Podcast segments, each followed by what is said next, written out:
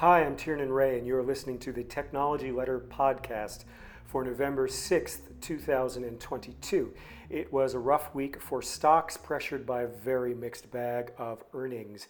The NASDAQ Composite Index closed down 6% last week. The S&P 500 closed down 3%. I'm happy to report that the TL 20, the Technology Letter 20 list of stocks to consider, closed down only 2% for the week. So it's having a much better November than it did October. The week was a curious one for earnings. We saw some particularly rough treatment of companies for having only minor divergence from expectations. Zoom Info was one on Monday evening. Their reported results beat expectation, but the upside in revenue just wasn't enough. Stock was punished severely. Same happened for Fortinet the next day, a security software maker. That company had a double-digit decline after it reported the smallest upside in revenue in years. We also had some seemingly recession-resistant stocks, including Jack Dorsey's other company. I guess Twitter's no longer Jack Dorsey's company, but formerly Square, now Block, ticker symbol SQ, is still his company.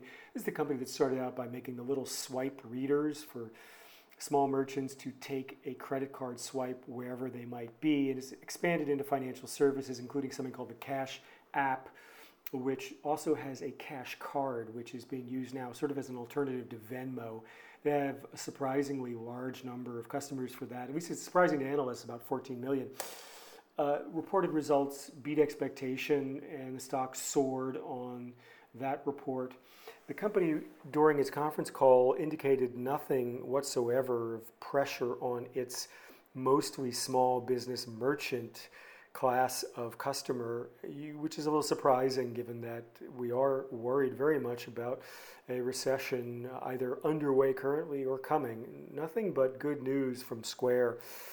And another company that was sort of recession resistant in the semiconductor area, very surprising, this was Microchip, which is a company that sells microcontrollers. These are sort of simpler devices like microprocessors, but much simpler, that go into just about every electronic device in the world as a controlling chip.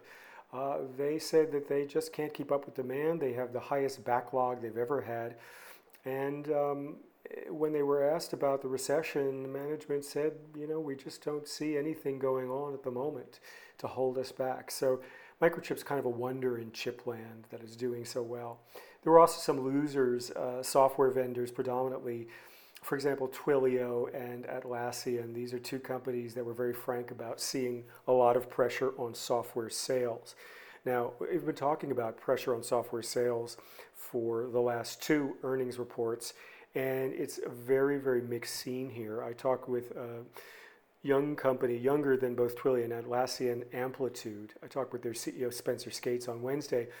They both beat expectations and outlook, and CEO Skates told me that so far they're seeing push-outs of deals, but they're also seeing companies being much more careful about scrutinizing what they're spending on.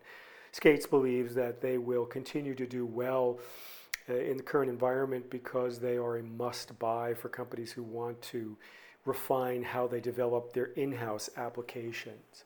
I also spoke with Rick O'Connell, the CEO of a company called Dynatrace, which competes with Datadog and with Sumo Logic and with Splunk, a lot of others. And that company had to adjust their expectations downward, but O'Connell tells me the company's going to do just fine. The category of observability is important as companies try to make more efficient use of their use of cloud computing, which is one of the things that observability is supposed to do. The big star of this earnings week was Arista Networks. This is the company that competes with Cisco for data center switching. They not only had a much better than reported expected report on Monday for earnings, but they followed up on Thursday with their analyst day. This is the annual meeting where a company gives the street a big sort of top-of-mind, big-picture pitch about what they're going to be doing in the coming years. Arista CEO Jayshree Ulwal and CFO Ita Brennan told the street that their revenue for 2023 will be about 10% higher than the street has been expecting. It's $5.5 billion as opposed to the current consensus $5 billion, which is pretty amazing. The street was fairly stunned from the reactions I saw. Among the things that is helping this happen is building what's called a data lake to analyze network traffic, but also a kind of a second network just for artificial intelligence applications that is taking shape inside companies as a parallel to the main data processing network. And we've seen sort of mixed commentary from customers of Arista, from Microsoft and Meta. Microsoft said their customers are trying to sort of streamline and tighten their belts about how much they use cloud. Meta said that they're going to step on the gas for capital investments in cloud. I think the fact is all of these cloud companies, Meta, Microsoft, Azure, Amazon, AWS, Google, GCP, they're all in sort of an existential battle to maintain their cloud supremacy. And so for the moment, they cannot help but spend on more gear from companies like Arista. They also have a particular cycle that's going on now, which is called the 400G cycle. This is 400 gig networking, fiber optic networking. It's the sort of the latest and greatest top speed for data networks. And we saw this in past around 2017, 2018 with 100G, which was previously the top end. This is sort of an upgrade cycle for all of these cloud companies, and Arista is a big player in that. So for the moment, no slowing down for Arista. I'm happy that this is one of the TL20 picks. So far, Arista has been up about 29% since I picked it. It's still down 9% for the year, but it's been the best performer of all of the TL20 picks. So very glad to hear that. An interesting company that I didn't pick for the TL20 but had thought about was Wolfspeed, which is a semiconductor maker. They make a special kind of chip called a silicon carbide chip. This is a key ingredient in what's called a traction inverter. Traction inverters are a device that convert the DC current coming out of a battery in an electric vehicle into alternating current to power the motor. So silicon carbide has emerged in recent years as one of the key enablers of electric vehicles. Its use was pioneered by Elon Musk at Tesla, and it has now become kind of the de facto chip that everyone needs. Wolfspeed held a meeting on Monday, this past Monday, October 31st, at the New York Stock Exchange. I was in attendance. They gave a big overview of the years to come. And one of the exciting things was they announced a partnership with Jaguar Land Rover. Jaguar Land Rover has a goal to get all of its vehicles to being electric in coming years, and they've inked a big partnership to buy tons and tons of silicon carbide from Wolfspeed for years into the future. But the meeting was somewhat controversial. Within the 4 hours of presentation, most of which was heavily technical detail about making these chips, the CEO, Greg Lowe, and his CFO explained that the company is going to have to find a way to finance approximately $6.5 billion of capital investment in coming years. And that's because they're building out not one new, but two new factories to build silicon carbide. And they're one of the few in the world who can do this, so it's probably worth the investment, but it was much more capital intense talk than investors had expected. Wolfspeed has been losing money for years now, negative free cash flow, but I think investors had kind of expected that as the volume of demand increased, basically there was going to be a glide path to Wolfspeed becoming free cash flow positive.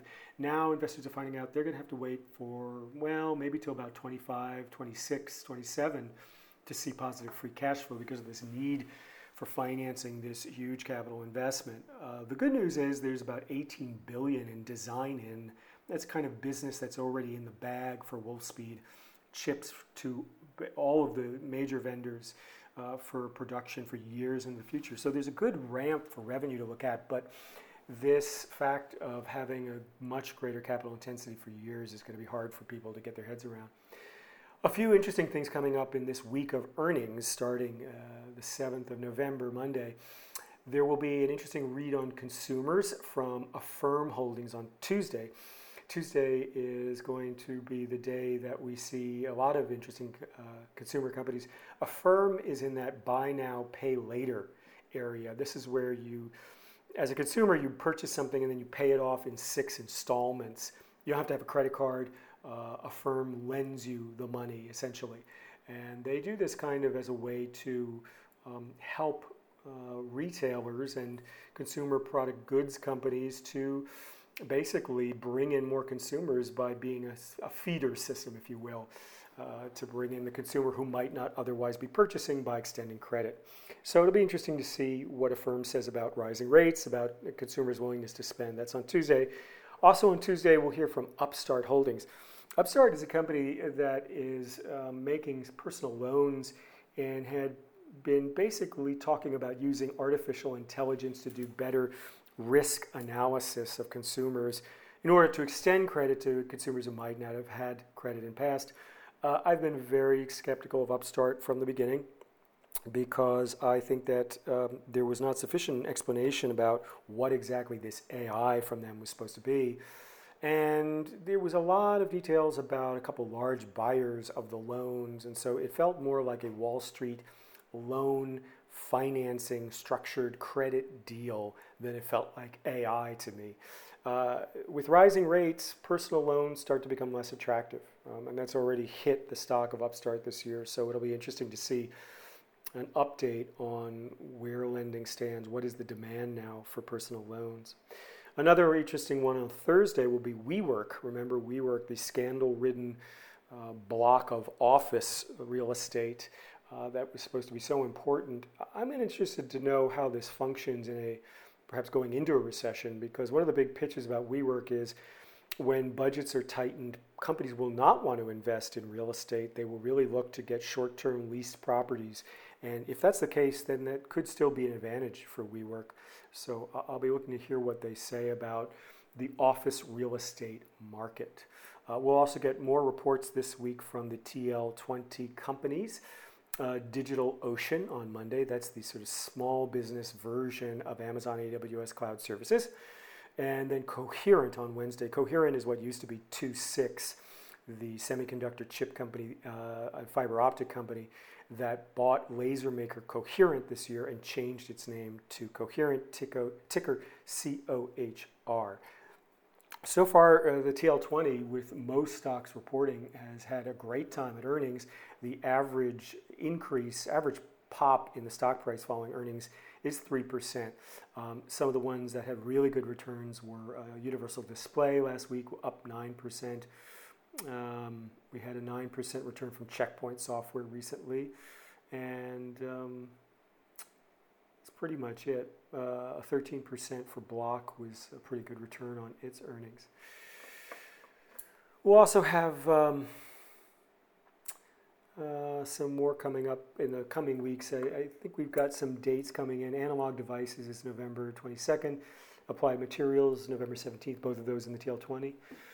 And an especially important one, exciting one for me, NVIDIA coming up on November 16th. NVIDIA, the dominant chip maker in AI chips.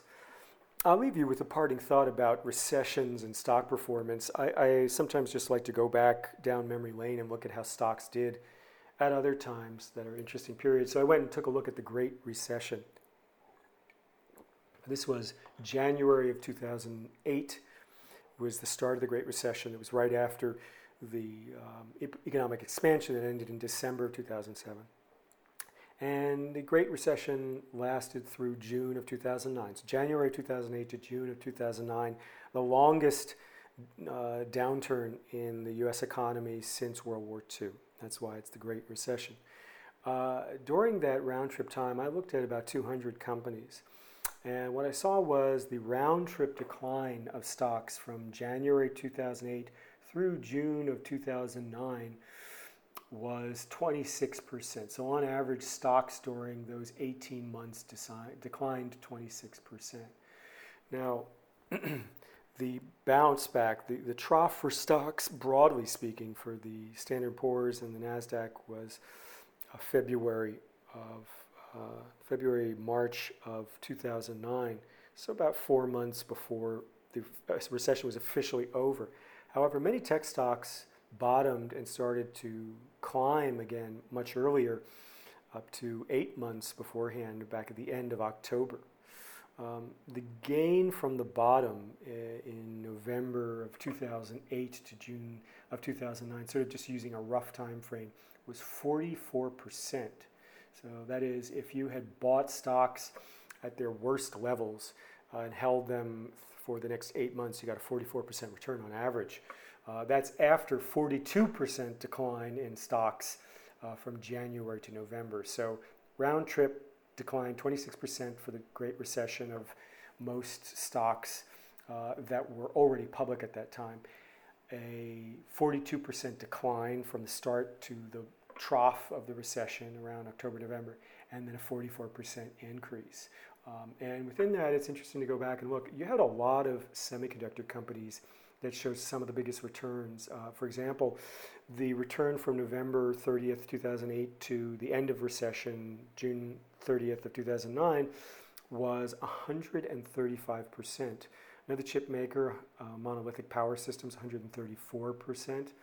Corvo, one of my favorites, one of the TL20 names, 183% from the trough to the end of the recession. Diodes, a diversified semiconductor company, 235% return. That's after being down 85% from the start to the trough. Just some amazing numbers for the semiconductor companies during that time. Skyworks, another great wireless chip company, an 82% return from trough to end of recession. So maybe the takeaway here is at some point after big declines in stocks, people are going to be starting to look for what things might be bouncing back, what things might climb through the rest of recession. Now, the companies in the TL20 have seen, some of them year-to-date, big declines, in particular companies such as DigitalOcean down 62%, and Advanced Micro Devices, the chip maker, down 57%. Snowflake, very pricey software stock, down 61%. Block, again, Jack Dorsey's company, down 63%. So these companies have already seen substantial declines, but not as substantial as some of the 80% and worse declines we saw from the beginning to the trough of the Great Recession. So you could say there's room for more. There's more room for pain, more room for stocks to fall, but at some point there is going to be, I think, a return to trying to buy into what could be the upturn for these stocks. Remember, we're not at a recession yet. It's not officially declared yet. We've had 2 quarters in a row of declining GDP, but the labor market's still tight, and usually it's a downturn in the labor market that you really have to see for the National Bureau of Economic Research to call a recession. But anyway, they always call a recession a year later, so they won't be telling you when you need to know it. That's about all for now. Thank you for tuning in, and as always, if you have comments on what you hear in the podcast, what you'd like to hear, what I could do differently, please do drop me a line in email. I do read email. I love to read email from readers. It's Tiernan, T-I-E-R-N-A-N, at thetechnologyletter.com. That's Tiernan at thetechnologyletter.com. Thank you, and have a great rest of your Sunday.